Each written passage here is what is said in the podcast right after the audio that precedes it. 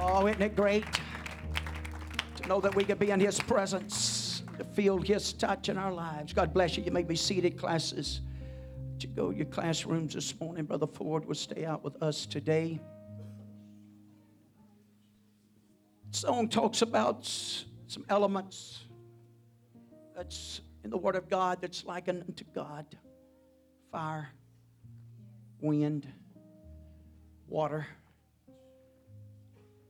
Mainly fire and wind, but, but these are powerful elements. We can use them to our advantage even upon this earth to comfort us, to bless us, to help us with energy and things of this world. Fireplaces with fire and warming and things of that nature. They are likened as unto God. Holy Ghost and fire. Told the lady at the, at the well to he had some living waters. It talks about in the upper room came as the sound of a mighty rushing wind. So you know what? Everybody's going to experience God in one form or another. They're going to, they're going to know this God by one measure or another. We can either humble ourselves as our lessons about today, God is faithful. He's going to be faithful to them that humble themselves, that yield themselves, that gives themselves, that'll fall in love with Him and His Word. And, and he'll, he'll manifest Himself unto them, but in proportions or measurements, not to destroy, but yet to govern us, guide us, to comfort us, to mold us and shape us, that we can, we can finish the journey and hear him say, Well done. Don't have an ear, don't have a passion, don't have a desire to know this God, to know Him in truth, to know Him by the gospel, by the good tidings, by the good news. He's going to demonstrate Himself unto them likewise in some of the light forms and fashions, such as fire but they'll be sent to, to annihilate and to destroy and to tear down. You, I don't know if you could or not, but if you could go to Lake Charles this morning, you, could, you can see how, how devastating wind and water really can be. Destroying buildings, landmarks that may have been there for possibly even hundreds of years but these elements that we are talking about at this right now can also bring destruction, tear down. But we're here this morning to humble ourselves unto the wind, into the fire, into the water. And take it in portions and sometimes the portions comes even with judgment. God measures judgment. It's according to the individual. I'm not talking about the eternal judgment. Uh, I'm, not, I'm not one of them that buys into certain degrees of hell, certain levels of torment. But I am talking about while we're upon this earth, while we're walking in this life. Hey, I, I, I, I strongly believe that, and this is not a statement against anyone, any place, because we, we, know, we know hurricanes and we've experienced them. We, we know about them. But I believe that regardless of what's coming our way in the natural or even in the spiritual, God as we humble ourselves unto Him, He can help us make the best of it. He can show us His mercy and His grace. And I told some that said, "Hey, God can, God can send one angel out there and calm that storm down, or He can allow it." He's God. Bible says he's in the whirlwinds.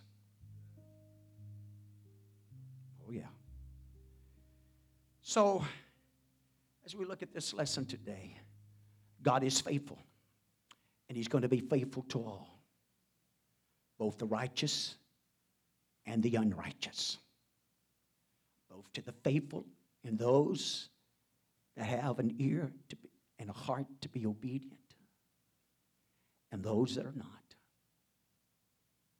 He's going to be faithful. He's going to be a faithful God. That's the reason you and I, as born again Christians this morning, knows Him through the Holy Ghost, have such a comfort and such a peace in the midst of trials and troubles and chaos. We can be assured of one thing. He'll never leave us nor forsake us as long as we obey Him. As long as we keep his commandments, as long as we humble ourselves unto him, he's going to walk with us. He can protect us, he can deliver us. We see it through the Old Testament, we see it in the New Testament. We see where his apostles at times were, yes, they were beaten, persecuted for the gospel's sake, and at times thrown into dungeons. And, but when God got ready, he wanted them out, he didn't have no problem sending an angel and bringing deliverance. Those apostles didn't grumble and gripe about the beatings. In fact, they rejoiced in them. They didn't look at that as a punishment or judgment of God upon their lives. They looked at it as a persecution for the gospel. Praise God. And um, there's everything that, that anything that you and I need to do, especially in this pandemic and all the other things that it's creating, causing to happen, such as possibly losing loved ones and not able to be at their sides. That's one of the worst things I've thought about in this, this situation. Uh, at times, possibly of having lay a loved one down that uh, you would have loved to have spent a lot more time with, and, but wasn't able. So as we watch this, and even hearing this, this lesson today, it's, it's pretty lengthy. I'm going to do my best not to, not to bore you, not to go overboard, and, and uh, but at the same time, uh, help us to understand some things that unfolded. We're actually backing up, if you've listened last few lessons, and the kings and, and the characters that was part of our scriptures and in our lesson. Get new books. We have new books up here at the front after service. If you want to come get one, have them set out up here for you. Uh, please do so. New series will start next week. Um, but uh, we're going to see uh, in our lesson today uh, how important it is to um, humble ourselves. And again, it's falling in line with the previous last two lessons of, of obedience, how powerful to the, the power of obedience can be in our lives and the results and uh, being able to obey during the times of trials and the times of persecution and the times of uh, how many of you think that america's amen is, is facing some very difficult times today? Some uncertain hours. We got some things that are rising up among us. We're going to notice even in this lesson that god god raised up and, and God orchestrated certain things. And I'm not saying God's orchestrating and putting all some of this is going on. I believe the devil, amen, is doing what he can. Certain spirits are lifting their heads up that have been around a long time, and communism and things of that nature. And that's the, the, the system and the cycle. You know, being atheist it falls right in line with that. I started out talking about, you know, thank God we've been born in America. You know? Some would, might say, well, I'd rather been born here or born there. But uh, we need to be content and happy of where we've been born and who we are. That goes right on down to the color of skin, your gender, your family, the community that you're a part of, and the church that you're part of, the God that you're serving. Uh, we're living in a very uncontent world and generation because they're looking at so many other things which Paul instructed us not to do, not to look at the material things, but look above, look up, look up what's laid up, look at what the inheritance is laid up. man, keep our eyes focused on, on what's waiting on us and what's prepared for us. And man, so as we watch this uh, lesson begin to unfold, and I'm, again, I'm going to probably use, I've got a lot of markings in the scriptures of the lesson. I don't know if I'll take the time to go through all of that and, uh, and the scriptures themselves, but uh, by the help of the Lord and the help of the Holy Ghost here this morning, we're going we're to stay with the Word of God and, and the scriptures and the characters that's in those scriptures and what we can learn and glean, amen, from their response and, and, and their dilemmas and situations and, and, and pitfalls and things that can happen to us as a local assembly, as a church, or an individual. And uh, so, writer contemplating the topic, and he talks about um, cause pride. Anybody ever had struggle with pride? Praise God. I'm sure we all have. We may not admit it. That'd be the first sign that we have. Too proudful to admit it. Too full of ourselves to admit that we're full of pride. Or that it, it has rose up in us at times. And, and so we can, we're going to watch in this lesson that certain things can help bring it on. And this, just because it's coming out of the Old Testament doesn't mean it didn't happen in the New Testament. And uh, that we're not warned in the New Testament about these things. But anyway, the, contemplating the part he talks about it, he says, one of the greatest struggles a person has is in his own flesh, is a struggle with pride. Ego is inherited in each of us. It is always lurking beneath the surface, eager to be recognized or flattered, or to be lifted up. Pride, amen, drives us to what? Succeed. At any cost, living our lives, amen, uh, on terms. We, we want to be what? Self made. Self image. We want to take a lot of selfies. Boy, it don't take long, does it? How often do you think of yourself compared to how much time you spend, think about others? How often do we look around and we look and see what can, you know, how often do you go into a hardware store and you say, uh, how much is so and so? And, oh, that's too cheap. I'm going to give you five more dollars.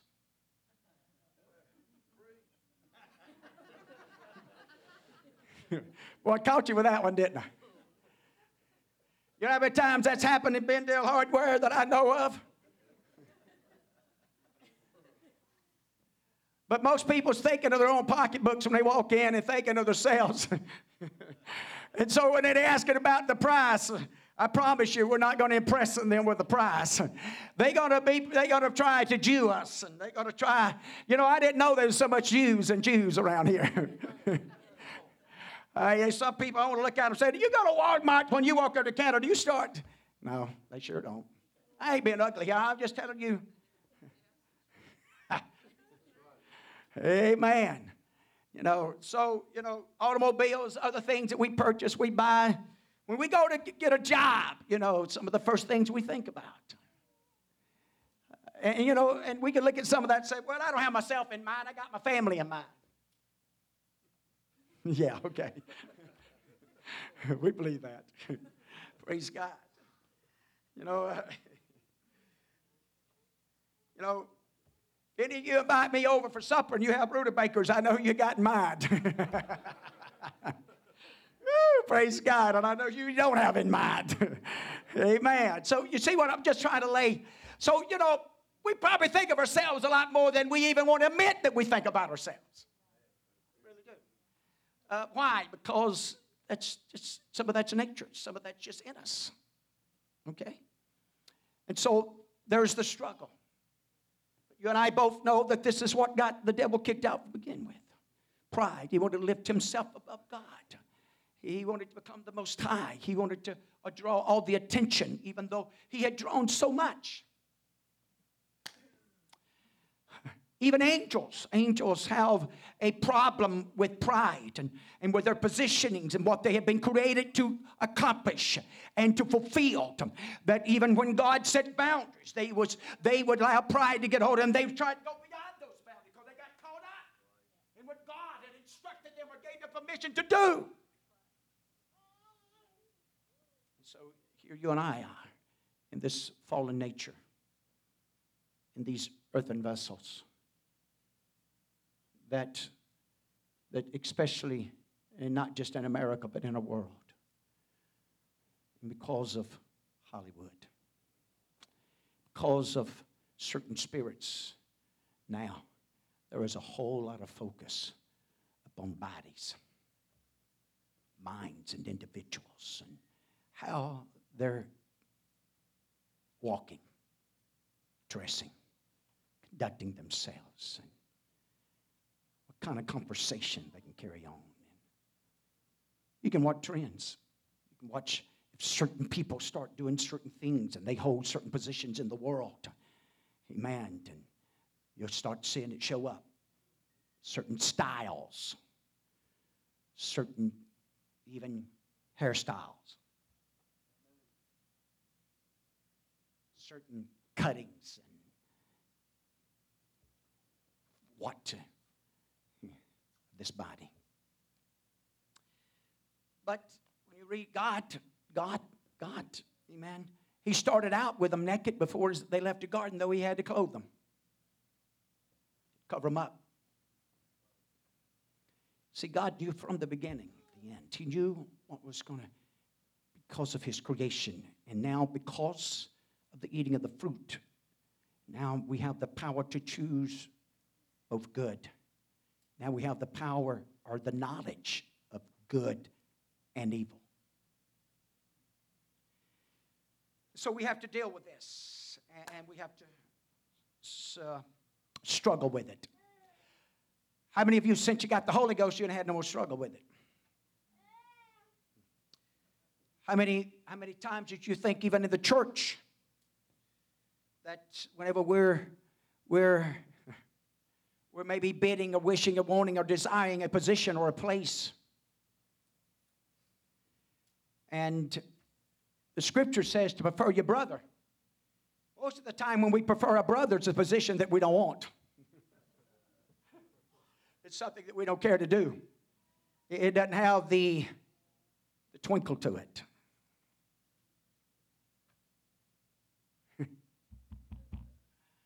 praise God, praise God. You know, it's amazing here. We don't pay our instrument players we don't pay our praise singers, but we pay people to mow the lawn and clean the church. Boy, I'm messing up, ain't I? And rightly we should, so don't take that wrong. But again, it's just, you know, you just don't really have a whole lot of people to volunteer. When they did, even when we did have volunteering to clean it, there was still money involved. And we gave it to the youth. Remember? Well, I, didn't attend all this. But I don't know anything better to do than just let the Holy Ghost kind of. So, you know, we, we deal with this. And so you're going to notice even our lesson, not just a lesson, but often throughout the scriptures, both old and new. You got to humble yourself. Now, God, and that's what we're going to look at here. God's got a way of humbling us. And we really, we really don't want that. How many of you like the way that your parents, once they had been driven to a point or place that they had to humble you, how many of you like the way your parent humbled you? Would you like better just to obey the commandment or instructions or the guidance and, just went ahead and accomplished and done what they had asked you to do to start with? But, uh, but there's just something in us As bad as we hate a whipping, as bad as we hate being grounded, we're going to take our chances. It's that that rises up within us and say, you know, I'm going to go ahead. And you know what? We didn't have to, you know, it's amazing to me. We don't have to, we don't have to instruct them. We don't have to teach them how to do that. You don't have to, you don't have to teach these little babies how to rebel, how, to, how to want their own way. When they get hungry, they don't care if it's 2 o'clock in the morning. They don't care if you've been up all night with this and that.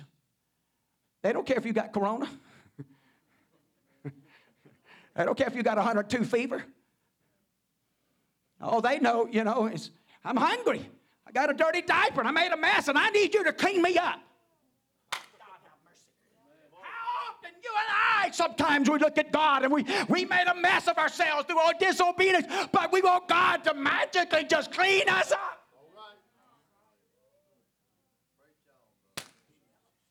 My God will because he's long suffering and he's full of mercy. But there is a requirement, and that requirement is for every man, woman, boy, and girl. I don't care who you are and what degree you are and how much money you got or how much you don't have. Everybody's got to humble themselves and yield themselves unto the mighty hand of God. And when you do that, he will exalt you in due time. Because he's the master builder. And He knows where to put us. And He's the one that equips us. And it's His kingdom, and it's His church, and it's His bride. It's not mine, it's not yours. We're just a part of it by the goodness and the mercy of this Almighty God. As you watch this unfold here today, a beautiful lesson and we're going to be talking about Rehoboam, Jeroboam, and uh, uh, some of the these are actually the two that's going to follow the kingship of Solomon. I will bring some things out even of Solomon. Even the wisest man upon the earth, I believe we could be safe to say outside of Jesus Christ is Solomon. As, he, as long as he humbled himself and made the request and, and done, God could bless him. And God did. Now, you watch this. This, this I've learned something from this lesson. Because uh, sometimes we get a little confused with this. and don't quite understand why maybe certain things happen. Uh, the power, if you study the scriptures close enough, you will be amazed how powerful humbling yourself can be with God. You may not find mercy in man. You may not find uh, a, a punishment being put off by man and by this world. But when you humble yourself unto God, and especially when He sends messengers and warns you, and you take it to heart, you don't even have to be a part of the great kingdom. You don't even have to be a, a, a, a one God believer. You can be a heathen and done some very vile and wicked things in your life. But because you humbled yourself, God will honor it and put off judgment. Right down to the point, such as Manasseh, that took his own kids and threw them to the fire. Such as the king of Ahab that humbled himself.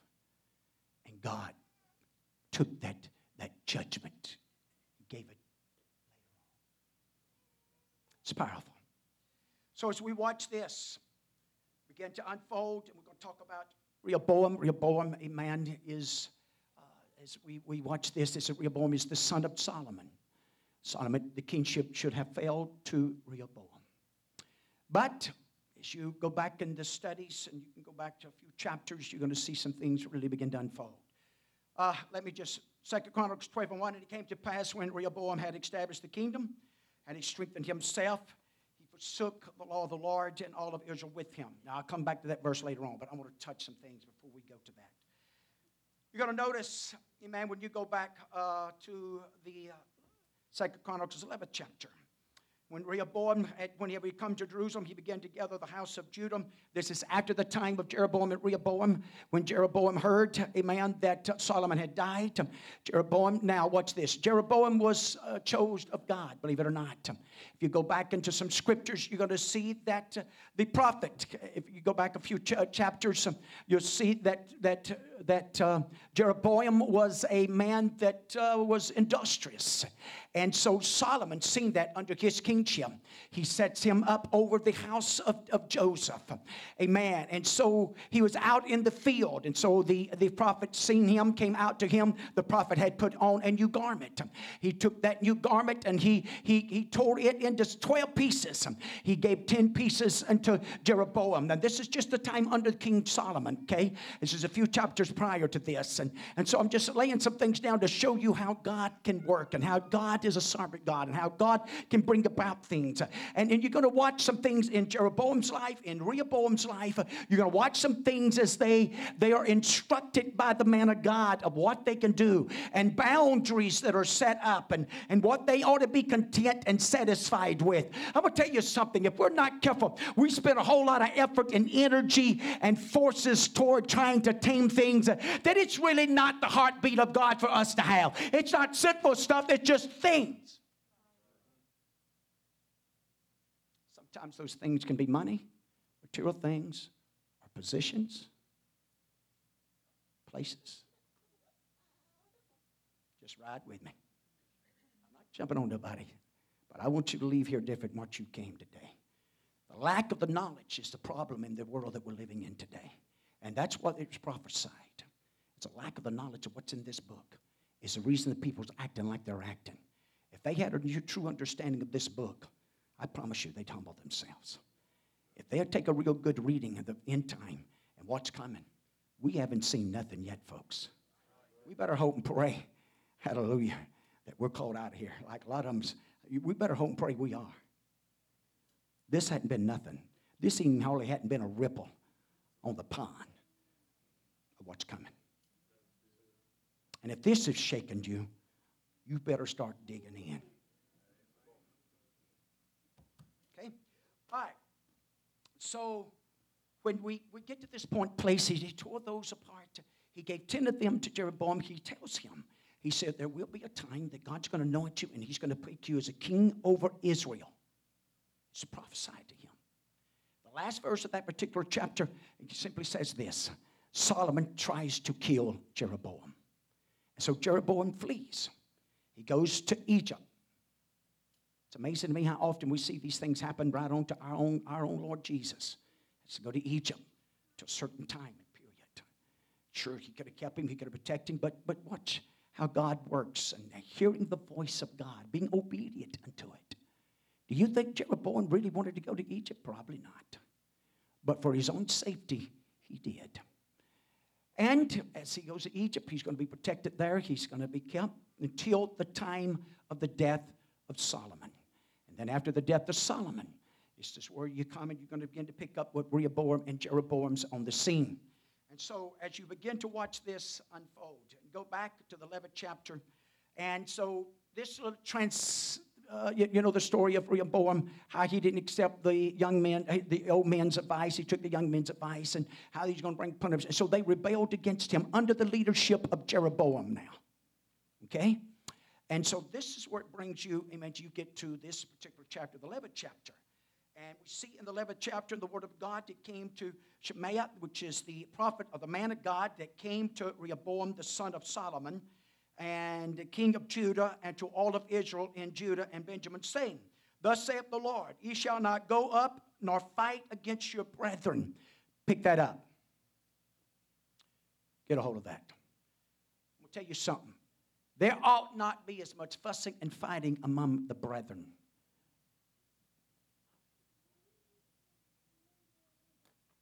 Okay? And if we're not careful, a lot of that fussing and fighting is over more about pride than, than real, godly, Word of God things. We're going to dig in today. Now just hang with me. So, as we watch here, the man of God that came to Rehoboam. Now, understand something. By rights, by inheritance, he should have had the whole kingdom. Should have been a split between Judah and Israel. Shouldn't have been a split between the ten and the two. But because of Solomon's unfaithfulness and because he turned from God and took all these wives and allowed them, amen, to, to turn his heart against the true living God. And he began to build tabernacles and worship other gods and things of this nature and forsook God and the law of God and the commandments of God. Now judgment's got to come, even upon God's chosen people. And so we see a prophecy that went before Jeremiah because, see, God, amen, it's amazing how I can choose me a man, just like he did David. And now he says, I'm anointing one and calling one. Man, that's going to take over the leadership or the kingship of 10 tribes. I've set it up. Rehoboam's called upon by the man of God now. He's gathered together. He wanted to go to war, he wanted to take his kingship, all of. But he listens to the man of God. Okay? If you watch these verses and saith the Lord return, to Jeroboam. So Rehoboam dwelt in Jerusalem. He was content, he was happy, he was satisfied. He heard the man of God. He didn't go and try to gain the other lands, the other cities, the other places. He dwelt in Jerusalem. And so now he takes that time being content and happy, not fighting with his brother. Jeroboam. Okay? Now, Jeroboam was not a brother, but those 10 nations are. So, what does he begin to do? Is he builds, he begins to build cities. He begins to build defense cities, even in Judah. He built some, if my memory serves me right, about nine different cities outside in, in Judah.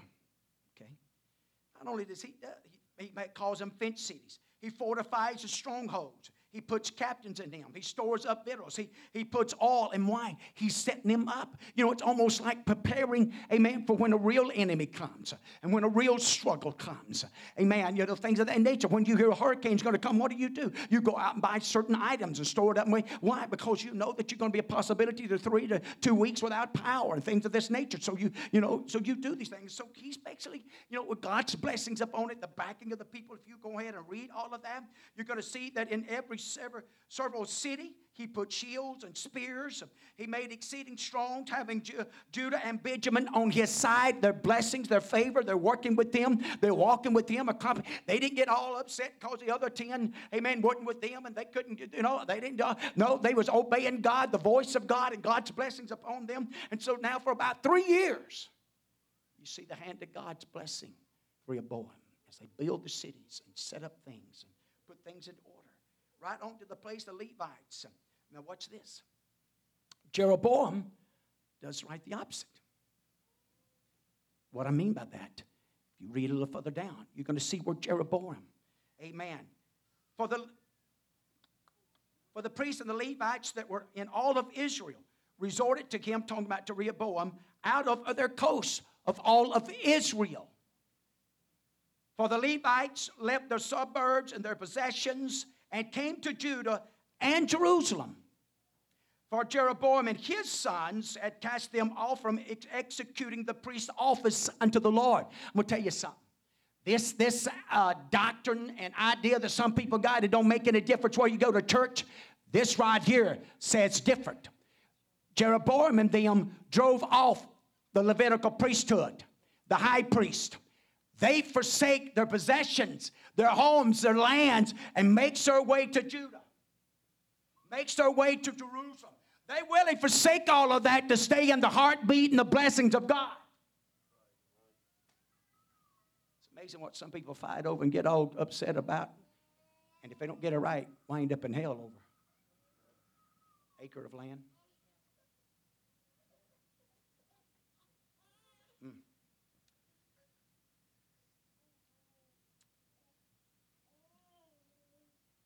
He ordained him priest for the high places and for the devils. This is what Jeroboam done. Now, Rehoboam's accepting all these priests. He's putting them up. He's keeping the. He's doing what's supposed for three years. And God's blessing him. Left and right. Man, they're, they're, they're prospering. They're doing an awesome job. And so, but Jeroboam, after all of the tribes of the Israel, such as set their hearts to seek God, God of Israel, came to Jerusalem. Those that sought seek after God came to Jerusalem. And they're set up and they're put in these positions.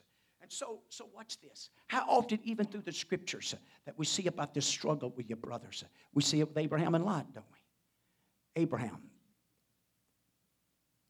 man that we call the father of faith, what did he tell Lot? There'll be no strife between our herdsmen. He said, You pick.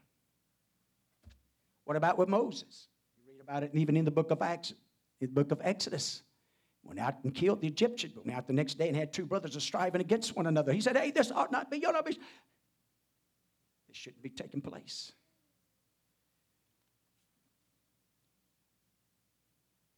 What's this? Even writings, John's, writing, the writings of John in First John.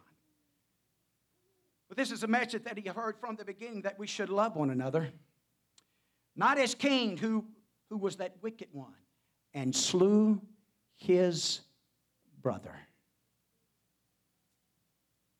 I never, slew, I never took a gun out and shot him. I've never took a knife out and stuck him. But the Bible's taught us the powers in the tongue. And with the tongue, there's life and death. And with the tongue, I can make them or I can kill them. Takes, it's going to take an ear in all this chaos and everything that's going on and rocking and rolling that we're in to be able to hear the voice of God. And then humble ourselves unto His path and His way. Okay? Why is it so important that we do this? I, I, I could go through some others. Uh, just for time's sake, I won't do it. Uh, if you like to know, go to 1 Kings 11, 30 and 31 if you want to know about uh, the prophecy over Jeroboam. You can find that in those scriptures. Uh, actually, in 1 Kings 11, 37 and 40 also. Go back to 1 Kings 11 chapter. Read that chapter. It'll back up with that, that prophecy that went over Jeroboam. And um, so we, we see here in that last verse of that particular chapter, listen to what, what this is fixing to say. Solomon sought therefore to kill Jeroboam, and Jeroboam arose and fled into Egypt unto Shishak, king of Egypt. Hmm. That's who he flees to. That's who's going to be keeping or protecting. Now, What's this? Now, when you go to the third chapter, let's go back to our scripture setting, Second Chronicles, the seventh chapter, 12th chapter. Uh,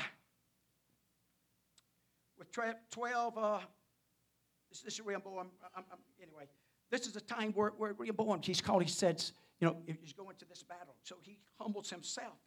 He said, with 1,200 chariots and three score thousand horsemen, and the people were without number that came with him out of Egypt. So, so here comes the king out of Egypt now. The very one that Jeroboam had found protection. Rehoboam's finding him coming against him, finding him attacking him. And so you're going to notice that this wasn't the, this is another time. You watch what happened. And he took the fenced cities which pertained to Judah and came to Jerusalem. So all these cities that he had just built, the nine cities I'm talking about, he has taken them, king of Egypt. And now he's coming against the city of Jerusalem. And he's coming with this great number and this great host. The numbers came, the people was even without number. And the fifth verse puts it this way. But here comes the prophet. Here comes Shemaiah again to Rehoboam and the princes of Judah that were gathered together to Jerusalem because she said unto them, Thus saith the Lord, He shall have, ye have forsaken me, therefore have I also left you at the hand of Shishak. What is he telling them? Back up a few verses, you're going to see that for a period of time, Rehoboam followed, and God could bless him. But then, if you pick up, you're going to see that Rehoboam now, man, begins to forsake. And as the kingdom, the Bible puts it this way as, as Rehoboam established the kingdom, as Rehoboam on this fifth year now began to establish and set it up, pride had entered in to Rehoboam's life and he forsook the law of the Lord. With all the priests and everything that had taken place, especially through the first three years. Now, from the fourth end to the fifth year, he begins to forsake all of this and forsake the law of God. And so God's bringing judgment. But thank God, Rehoboam has enough sense that when the man of God shows up, the Bible says he humbles himself, but not just him. The Bible says the princes humble themselves likewise. Now, here's some of the area.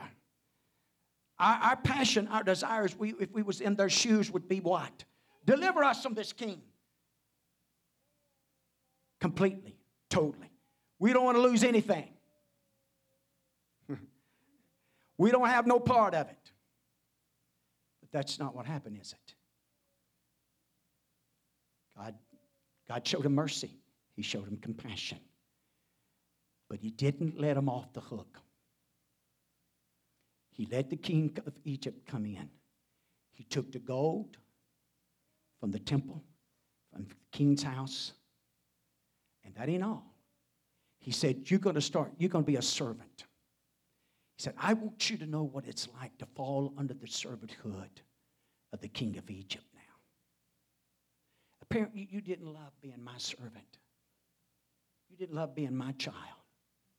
You'd rather be the child of Belial. You'd rather be a servant of darkness. You'd rather fulfill the lust of the flesh and walk after the ways of the world. And so I'm going to I'm going to give you a taste of it. Give you an example of it. And that's what begins to happen. In fact, the Bible goes on and tells us in that same chapter that Rehoboam does that which is evil in the eyes of the Lord. And one of the last statements you read about him in that particular setting and chapter, because he did not prepare his heart to do that which was right. Rehoboam followed the instructions and the blessings of God and the men of God for just a season. But after God blessed him, he began to let pride slip in. That's a reason you can watch even preachers and ministers, and if they're not careful, even especially in large churches, or maybe possibly they have a, a member or two that you know has a lot of money, and they begin to pay big tithes. and all of a sudden, they begin to build certain things and buy certain things and get caught up in certain areas. And if they're not careful, it opens up an opportunity and a gateway for pride to begin to slip in. Why do you think there's some things God says, hey, it's better not to even have a part of that, not to get caught up into that? It's a dangerous thing, amen, to start performing favors or having people to do favors for you, especially in politics in positions and places. It's a dangerous thing to get so of a friendship with judges and lawyers and people of this nature. Even, well, I'm, I'm you see, we, we got to keep a separation. Because whenever you start calling on favors and they start doing things under the table that they didn't really have no business do because they knew certain people. Hey, don't tell me this hadn't happened. It's happened even with apostolics because of somebody's kid that done some things they didn't have no business and they knew the right person the right place. You know what brings that about? Pride. That's the reason if you go to Proverbs and you read where the writer there says, hey, drinking of that wine can mess with you. You'll start altering your judgment. You'll start, you'll start taking bribes. And once you start into that area, it's hard to turn it around. That also works in the spiritual realm in living for God. That's the reason we got to be careful when God blesses us. We got to be real careful of what we possess. That it doesn't possess us, that it doesn't dictate or control us. Because when that happens, pride has slipped in.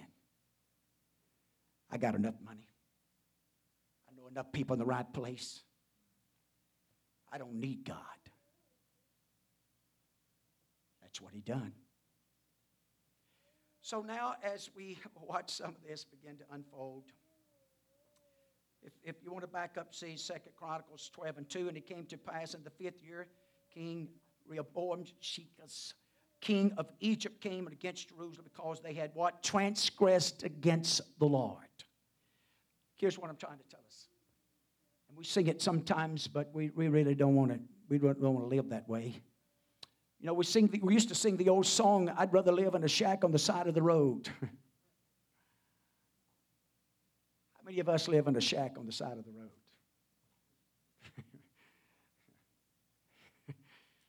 I ought not do this, I? But it's the truth. What's the driving factor that pushes us to build these homes, to purchase these automobiles, to get caught up in some of this? What, what, what's really driving us? That's what we have to look at. Pride is about us.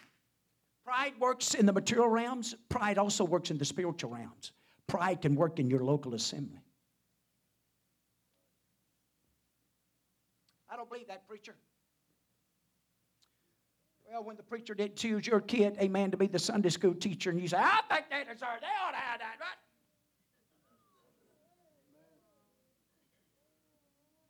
Hey, I'm walking in the Holy Ghost. I'm telling you, I'm walking in the Holy Ghost. Pride will still be the downfall of even the apostolic people. If it pull the devil down, we don't need to we don't need to think that we're exempt from it. As a writer, God, it's so right. Why is it such a struggle to kill pride? Here's the problem with pride you can kill it today. If you ain't careful, a few days down the road,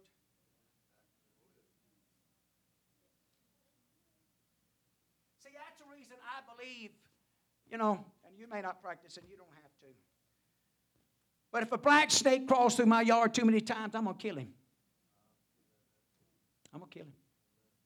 Chicken snakes, you see, they won't stay in the yard. Sooner or later, they're going to find a way to get in the house.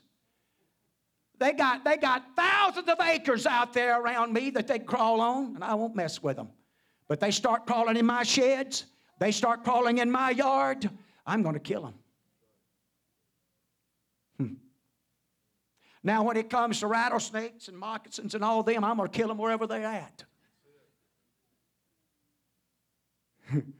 if you don't want me to kill them on your property, just hope I ain't there when they there. You get out there, bow down to it, worship if you want to. Some things we don't worship, we kill it. Praise God. Hey, some spirits, you got to kill it day in and day out. When you start seeing it, amen, make it its way. I remember here just, it's been a few weeks ago. I was upstairs and I was playing with the grandkids and I was looking out the window and sure enough, there's a black snake come in the yard. I come down toting, toting Rosalie. I don't say nothing to nobody. I go in through there, pick up my rifle, go right on outside. I still got her in my hands. I go right out that back door, put her down. She's walking over here. Son, I get out there and I can hit him. I don't have time to freehand it. And so I don't, I, miss him. And so anyway, I come back in. "What are you doing?" I said, "I'm shooting a, a, snake." And she said, "Shoot." Said, said, "Oh, I shot around Rosie. It was all right."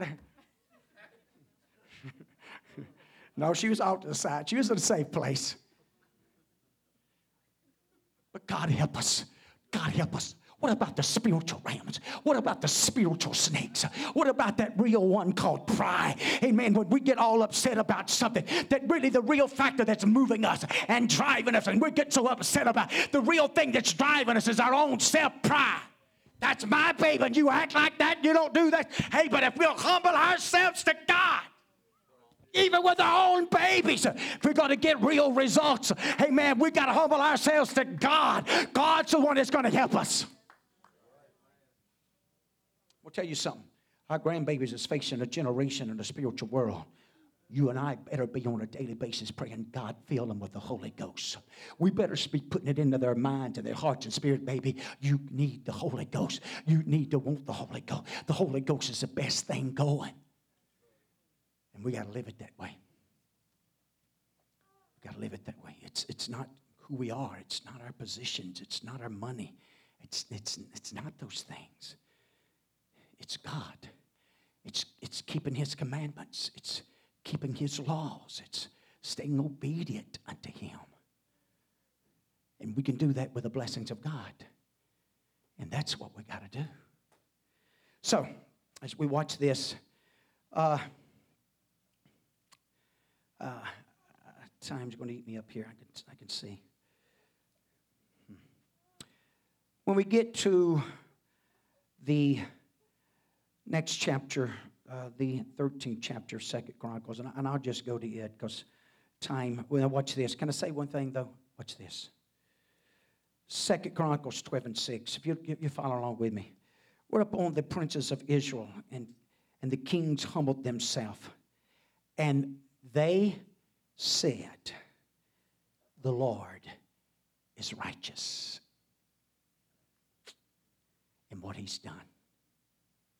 He's righteous. God, we deserve this. We've forsaken you. You'd have never forsaken us if we hadn't forsaken you.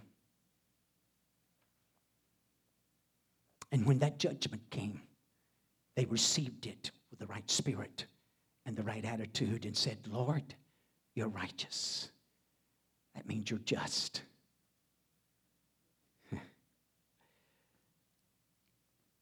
Goes from that, and there's a lot. Time just won't allow us maybe to go quite into all of this. So, but notice what happened. The shields of faith that Solomon had made was taken out of the house of God. These shields were made out of a type of material called gold. And so now, Rehoboam, he has to make shields of faith, but he has to make them out of brass. It's not the same type of metal. Every time the judgment of God comes upon us as a movement, as a church, or as an individual, or how you want to look at it, if, if we don't humble ourselves and yield ourselves, and even sometimes after we do that, the enemy can still take certain things from us and take things that we can never regain and never reestablish. As far as I can tell, they never was ever able to put back golden shields back in the tabernacle of God because of their disobedience. Well. There's some things that the enemy has stole from the apostolic church that there's a possibility that we'll never get them back. We have a likeness, but it won't be the same because of the transgressions. And I'm not talking about as individual, I'm talking about as a whole here. Even America. America can say what she wants to. Judgment's coming. We got comfort with that. And understand what I want to say that. Vengeance belongs to God. He's going to take care of it. Things that you and I get upset over and all worked up about, if we'll take a real, real look at that, that's pride trying to nudge us and drive us into a place that we'll take on actions that'll make the problem even a whole lot worse than just saying, You're right, God. That's what Rehoboam done to start with. I'm going to Jerusalem. We're going to work. Going to fight Jeroboam. I'm not going to fuss and fight over those ten because this is God. Because what Solomon had allowed caused this judgment. So now, as we go to the Second Chronicles, the 13th chapter, and um, we're going to see some things really begin to unfold. And, and uh, so now it's the 18th year of Jeroboam, and uh, uh, there begot Abijah to reign over Judah, and he reigned for three years in Jerusalem. And then there was war between Abijah and Jeroboam. And there was constant war. It seemed to be, uh, especially with Jeroboam. Now, why? Watch this. Here's, here's a question. What in the world is Jeroboam constantly fighting against them for?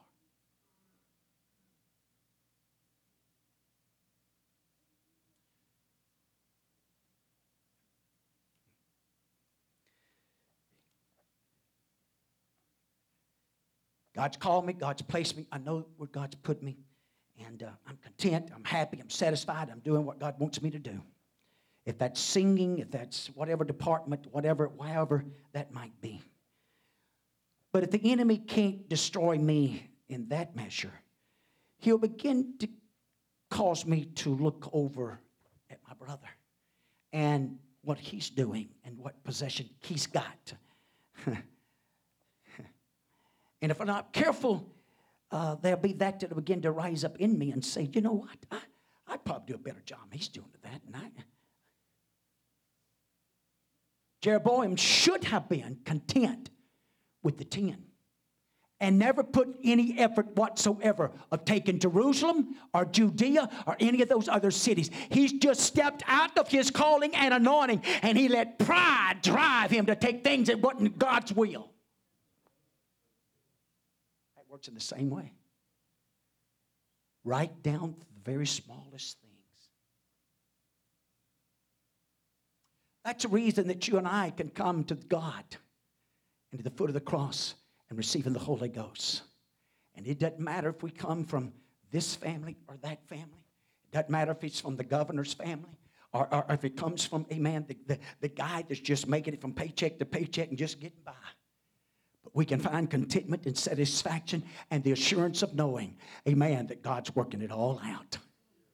Don't make any difference. There's no greater peace, no greater joy, no greater contentment than being in the will of God, in the kingdom of God, in the house of God, and with the body of Christ.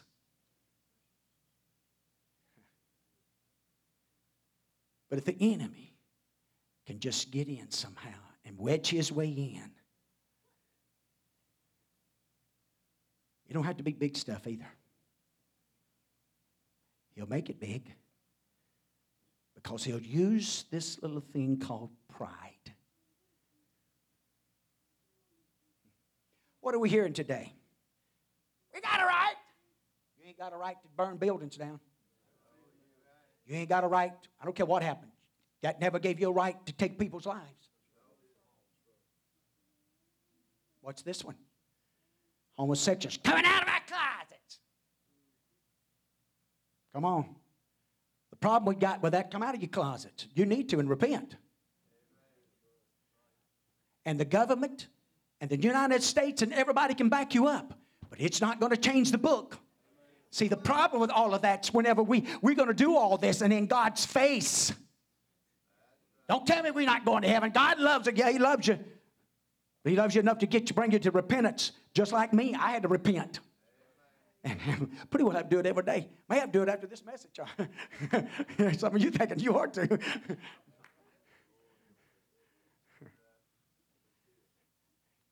good thing in this. You hear me? It's just it's no good thing. This this thing's it's our worst enemy. It really can be. So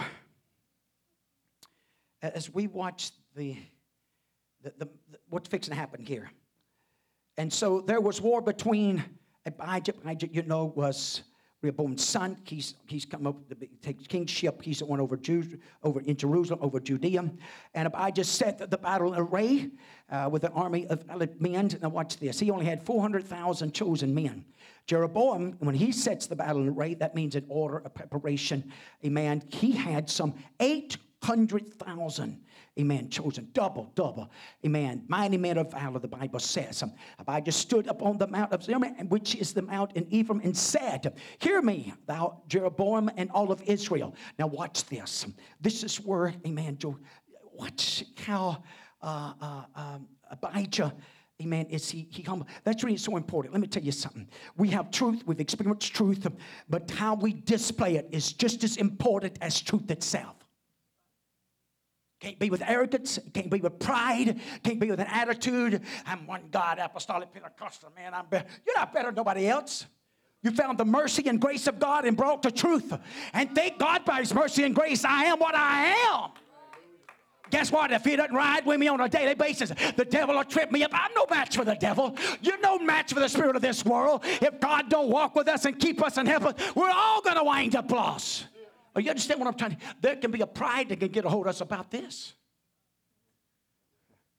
And if we're not careful, we'll do more harm than good.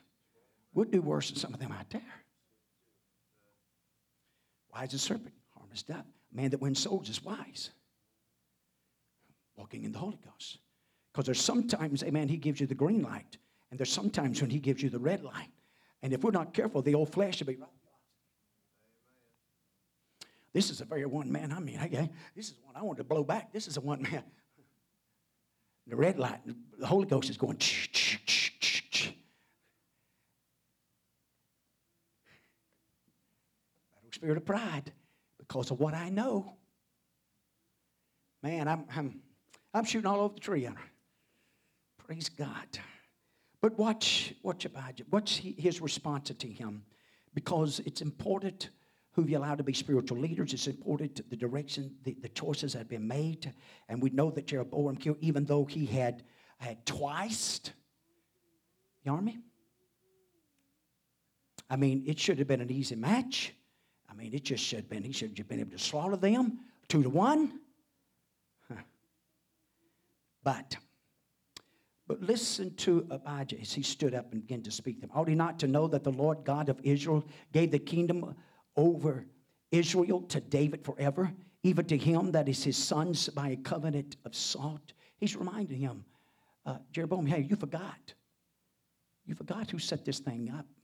You had a man of God, man of God come to you in the field. He tore that garment, brand new garment. He tore it in 12 pieces. He gave you the 10. Now you're after the other two. Hmm. Yet Jeroboam, the son of Nebat, the servant of Solomon, he reminds him, This is where you come from. He was just a servant of Solomon son of David, and risen up and hath rebelled against his Lord. There are gathered unto him vain men, the children of Belial. This is what you gathered. This is what you joined up with. This is, this is what you got that strengthened themselves against Rehoboam, the son of Solomon, when Rehoboam was young and tenderhearted and could not withstand them. But now you think that you can withstand the kingdom of the Lord in the hand of the sons of David? Now notice, he don't take the credit here. He's putting this in the sons of David. He understood. Abijah understood, hey, this is a God thing. This is not me. It's not because I'm, I'm, I'm, the guy, I'm the one holding the position. No, this is a promise unto David. Amen. That he's going to have a remnant. It's going to be a part of this kingdom. That's the reason he didn't rent the whole, whole 12 nations and give them to Jeroboam because a promise, amen, of David, a David that kept the law of God and kept his commandments. And so God was going to be faithful to this covenant to David. And so, so he understood that. He, he understood, you think you're going to fight against God? You think you're going to fight against the Lord? You think you're going to overcome God Almighty? And the covenant that's been placed up. He goes through all that. Read down through it. He goes all the way back. Comes to himself, though, as he talks about who he had set up as priest, who he'd set up as his spiritual leaders. But then he comes to himself in the 10th verse and he says, But as for us, the Lord is our God, and we have not forsaken him. The priests which minister unto the Lord, the sons of Aaron, the Levites, wait upon their, their business. Hey, we're still doing it just like we always done it. Oh my. We're living in a world today that if we're not careful, even the apostolics want to change the way to do it. We want some new things with some different methods and, or different ways. And I, am not against method, but, but the message, the doctrine, repentance, nobody can get around it. Everybody's got to repent. I know, I know you think your darling came here and, you know, had the Holy Ghost like John the Baptist. but we, we know different, don't we? got to repent to be baptized in Jesus' name. I don't care how many miracles they're having.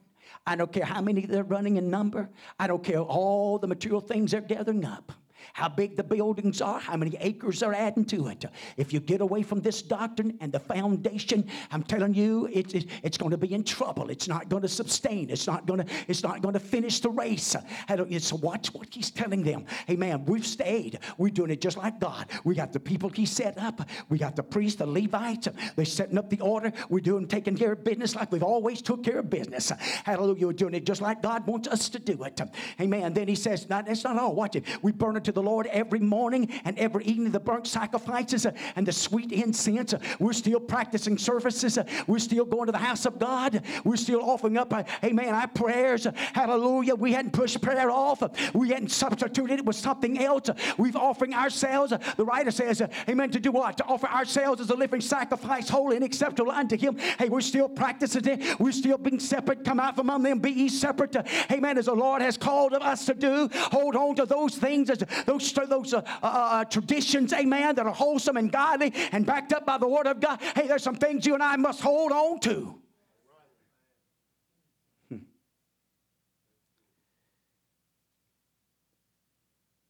talks about the, the house itself, the tabernacle, the, the set up the, uh, the sacrifices. He, he let them know, amen, about the showbread, amen, that was still put in order on the tables.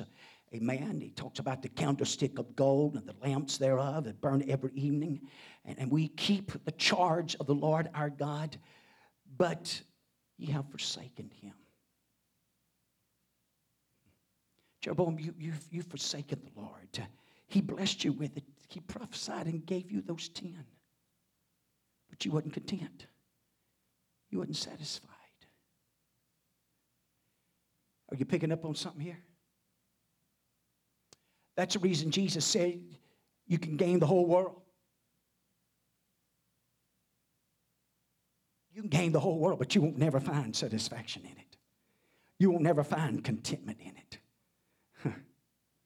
It's only in the house of God and in the will of God and following the directions of God, keeping His laws and setting up that order. That's the only place you can find true contentment and satisfaction. You're not going to find it in all these other places.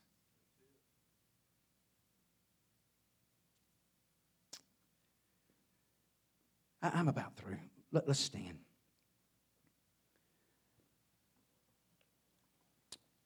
He goes on, he talks about how God, he said, God, God's the captain of our host.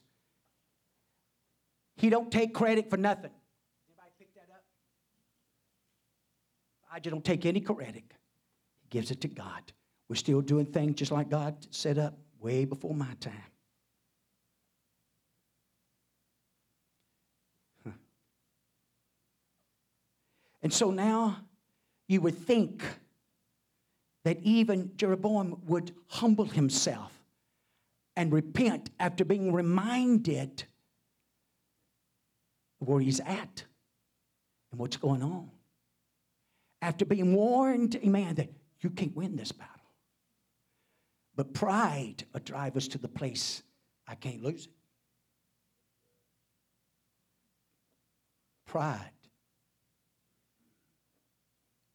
before destruction haughtiness, arrogance. I've got this thing all worked out. Self sufficiency. Pride, Proverbs talks about pride. A man in, in, in your it makes you think everything's all right in your own eyes. That's where you got to watch the spirit of pride It can blind us. It really can. Even with the Holy Ghost. I'm just doing this for the kingdom's sake.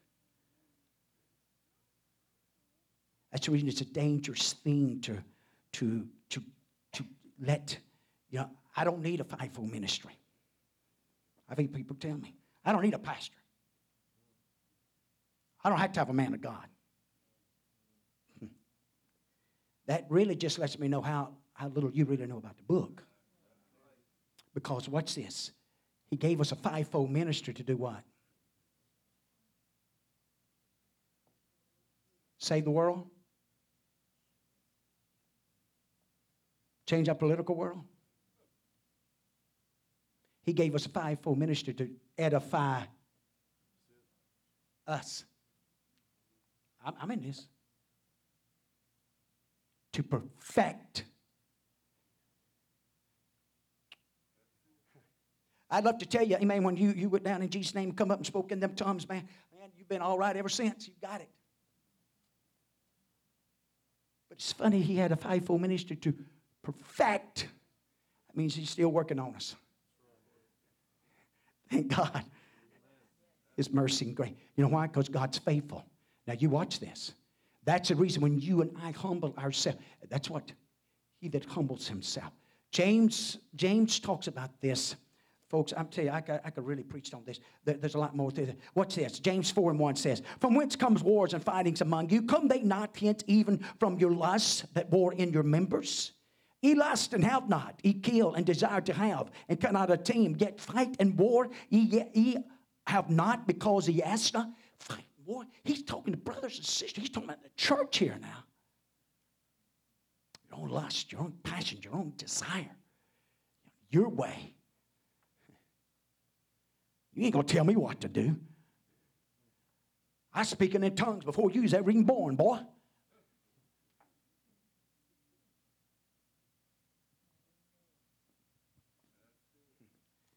There's a lot of things that can get a hold of us.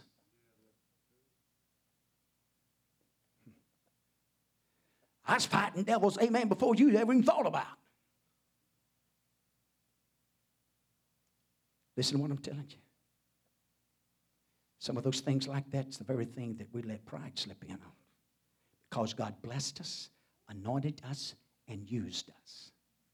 And all of a sudden, if we're not careful, we'll get the attitude and the spirit that we have arrived.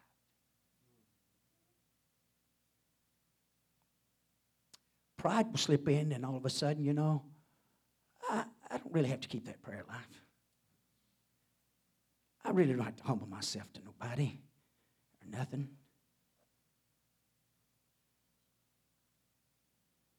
If it ever gets a hold, it's a slow process with it. I'd love to tell you, the older you get, if it's not dealt with, I'm going to tell you something. The older you get, the worse it'll get. You hear me? Preacher, I really don't have to do all that. Why do you think we're in the mess we're in right now? Why do you think there's so many denominations and beliefs and religions? Pride. But watch this now. They put their confidence in God. And when the odds were two to one, watch him. The enemy come in and put up an ambushment which went behind him and in front of him. So now Abijah, when he looks, he's got battle in front and behind him. He doesn't change anything really, other than two things happen. The priest blows the trumpet and they shout. And when they obey God and humble themselves unto God, God's fighting our battle. We're following what David done. This is the Lord's battle. This is not mine. That's what you and I've got to understand. Every spiritual battle we go into, hey, God, this is your battle. It's not mine. If you'll just help me to humble myself, hear your voice, and respond to this like you want me to respond to, you'll work it out. You'll make the best of it. And sometimes the best of that is winning on both sides. The ideal picture of this would have been if, if Jeroboam would have heard the man and said, You know what? You're right. If he'd have done the same thing that Rehoboam had done previously, amen, whenever, whenever the king of Egypt came in, and then they said, You know what? God, you're just in this, you're righteous in this. Same with our own lives sometimes. The best thing that you and I can do is say, You know what, God, you're right. I deserve this. I accept it. You help it change. You help it change me. But then there's going to be times just like they've done. And you know what? God fought the battle. How many? How many out of that 800?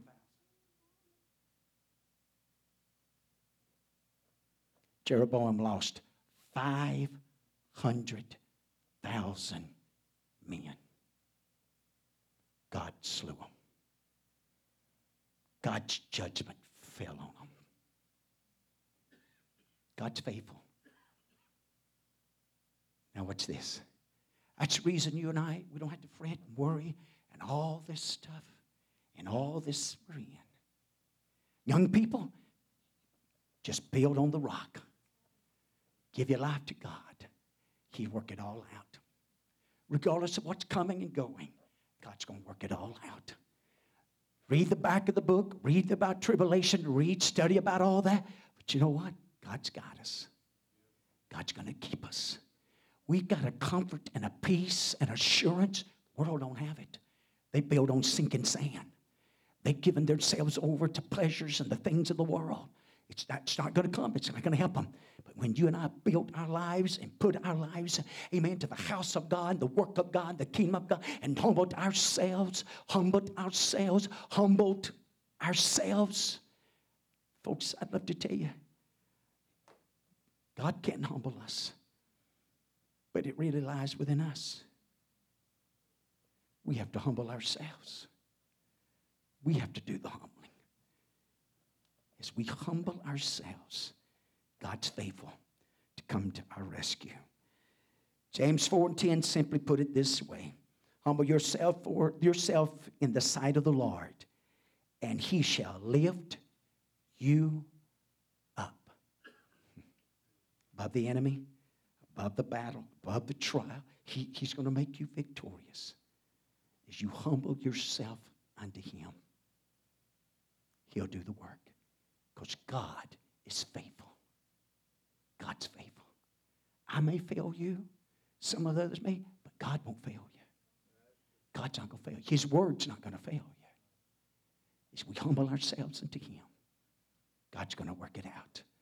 Lord, we love you this morning and appreciate you so much. So thankful for the Word of God and the presence of the Lord and the touching of the Holy Ghost. It's on the hearts and lives that's in this place today.